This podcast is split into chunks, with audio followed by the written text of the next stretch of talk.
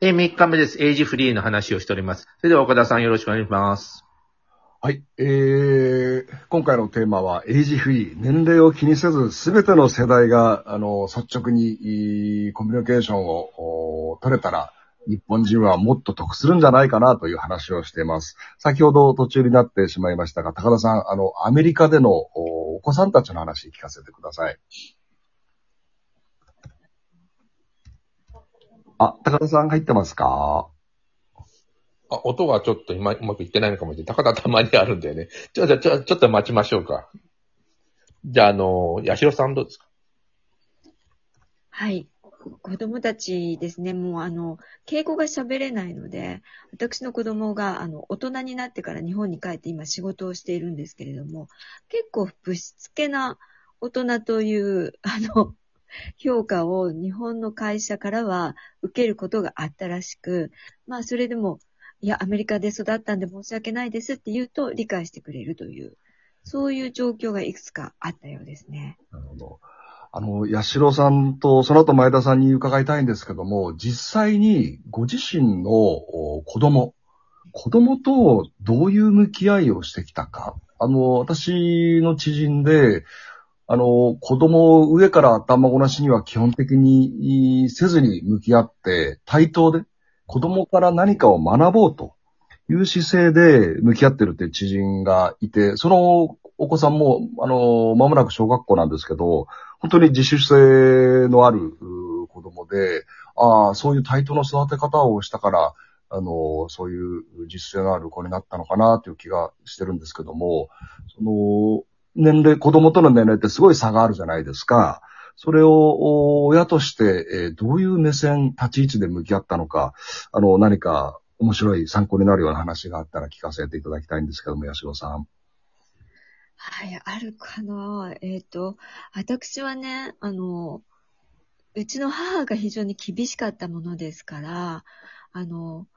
何かを超えるっていうことが成長じゃないかっていうふうに思っていて、あの、アメリカで子育てはしたんですけれども、割と、えっ、と、厳しく、私が押さえつけたところもあります。えっと、バランスだとは思うんですけれども、押さえつけたことを、これはなんで押さえつけられているんだろうか、また、あの、どういった状況なのかっていうのを考え、それを乗り越えて否定して成長していくもんじゃないかなと私は思ってるので、そのお友達親子というのはしてこなかったんで、ちょっとわからない。お友達親子は理解できないっていうところが私にはちょっとあって勉強しなきゃいけないなと思っているところです。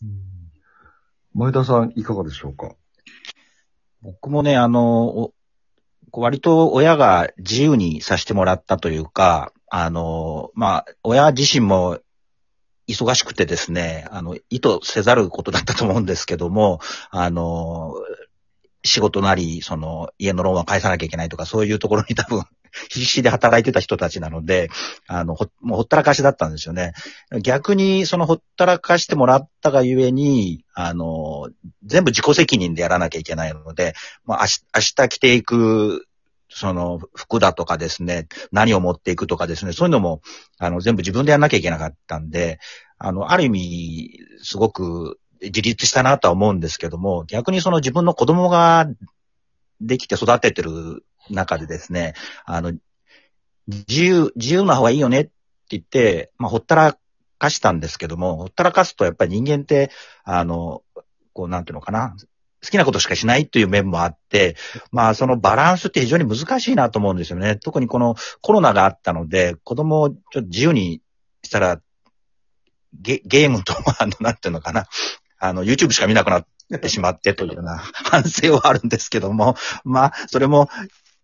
いいことか悪いことかわかんないんですけどね。あの、難しいです。あの、子育てって本当に。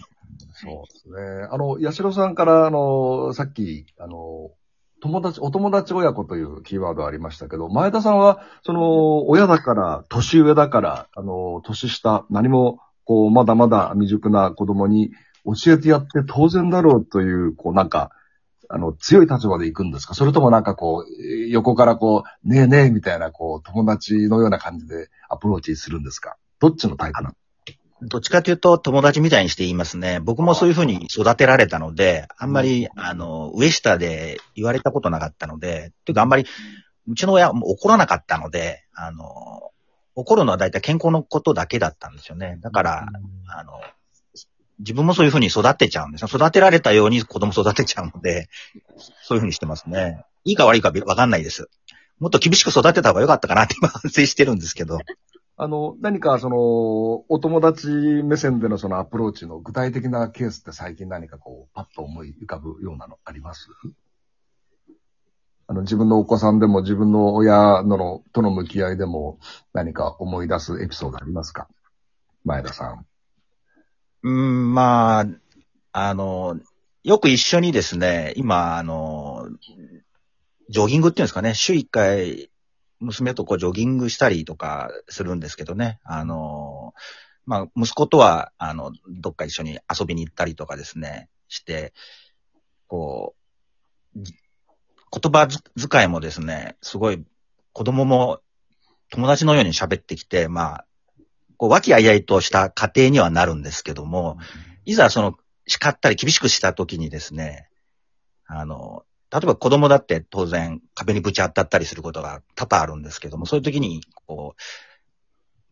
あの、怒ったりするんですよね。そうすると、その怒られ、怒られ慣れてないもんですから、あの、すごくメンタルダウンしたりとかですね、うんそういうことはあるので、まあ、本当に難しいなっていうふうには思いますね。ど、ど、こうしたらいいっていう、その、なかなか答えがね、あの、人によって違うじゃないですか。あの、違うので、なんともこう、こう、パブリックなところでこう 言いづらいんですよね。こうし自由に育てた方がいいとか、きっちり育てた方がいいとかって。で特に隣の芝生は青く見えるので、あの、うまくいってる子供たち見ると、なんか、羨ましいなと思ったりするんですけど、なんか難しいですよね。ななんとも言い難しいです。高田さん戻りました？あ、戻りました。すいません。高田さん話途中になっちゃいましたけども、あのーアメリカでの子供たちのその、先輩後輩、いこういう概念がないという話で途中で、えー終わってしまったんですけども、ちょっと頭から続きをお願いしてもよろしいでしょうか？あ、はい、わかりました。そうですね。あの、ちょうどあの、あの、子供のクラ活動の話ですけど、野球部の中でも別に先輩後輩っていう概念が全くなくてですね、あの、それはどこから来てるかなと思うと、やっぱりファーストネームで呼ぶし、あの、もうコーチも、コーチって呼ぶより、あの、マイクとか、あの、ファーストネームで、コーチのことをファーストネームで呼んだりしますんで、あの、そういう面では本当にエイジっていうのを意識しない。っていう仕組みになってて、まあこれな、どっから来てるかなと思うんですけども、あの、ファミリーネームで呼ばないんですよね。で、うんアメリカって。で、結局アメリカってあの、1490年に発見されてから、スペインが来たり、あの、ポルトガルが来たり、イギリスが来たりとかってなって、私は徳川家のとか、私は織田家のって言われて、そ、それ、どこの、ポルトガルのどこのってそんなわかんないですよね。要は君は誰やねんっていうところで、あのファーストネームってなっていったんじゃないかなっていう、そういうところからまあいろんな民族がこう集まってるから、もう家はいいと。あの、分かれへんと。あの、もうあの、ファーストネーム、要はあなたは誰なんですかっていうと、ファーストネームってなって、で、まあそういうところからもあの、個人主義っていうところの背景があるんじゃないかなって、ちょっと思ったりします。ああ、うまくまとめていただきましたね。わかりやすい。わかりやすいですね。やっぱりその、日本人はこう、会社の形とか、家の形とか、そういう、こう、秩序っていう、器の秩序っていうのをこう優先してきたような気がして、あの、アメリカに比べればですね、その、個性、個人をこう優先していなかったのかなという、そんな気もしたりしてます。で、あのー先ほどちょっと親と子供、子供の話、私なぜ関心あるかと言いますとですね、あのー最近、あの、文部科学省が子供の自殺の数字を発表しました。あの、人数ですね。2020年度、小学生、中学生、高校生の、あの、自殺が415人。これ、過去最多になったんですね。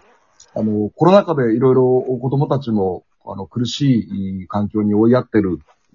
で、そういう分析を文部科学省してるんですけども、あの、もっと広げてみて、その、年齢差だとか、あそういうものが、あ子供たちに何らかの影響を与えていないかなというちょっと問題意識で、あの、子供も含めた、あの、エイジフリーという議論にしたいなと思ったと、そういう趣旨なんですけどね。上本さんは、あの、子供さん、なんか非常にフランクな感じで付き合ってるような印象があるんですけど、どうでしょうか？フランクっちゃフランクですね。でもね、親と子供ってやっぱりさ、あの、向こうも、あの、向こう、親と、親だと思ってるんですね。やっぱり子供に対して本当に友達になるっていうのは不可能で、えー例えば、あの、逆に、あの、僕はフランクなのかな、フランクは平行なのかなと思うのに、ツイッターやってるんですよ。息子、これ大3年なんだけど、僕はね、ブロックされてるんですね。あの、家では普通に毎日喋って、何でも話すんだけど、ツイッターってさ、やっぱりなんか親に見られたくないことも話すわけですよ。あの、誰が、女の子の話とか。あの、なんか煙たいなっていうことも話すので、えー要するに見、あの見られたくない。それはわかります。まあ、だからあの、えー逆にそ、その方が自然なのかなって、あの、平行なのかなとも思うんですけども、あの、なんだろうな、あの、僕の家では、もうごくごく普通に、あの、さっき言ったなん親だとかなんとかって怒ったこともきもう一回ぐらいしかないんですよね。えーそれも、あの、なんか、